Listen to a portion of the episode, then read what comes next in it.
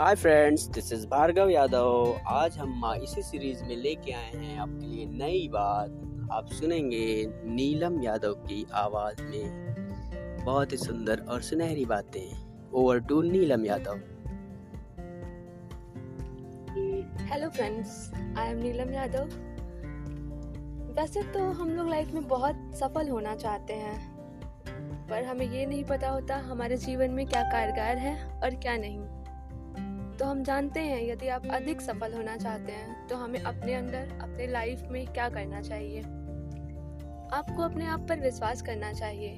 आपको अपनी प्राथमिकताएँ सही रखनी चाहिए। आपको ज़िम्मेदारी लेनी चाहिए। आपको अपना भविष्य स्वयं बनाना चाहिए।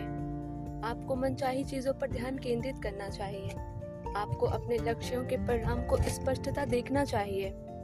आपको रचनात्मक बनना चाहिए। आपको बड़ा सोचना चाहिए।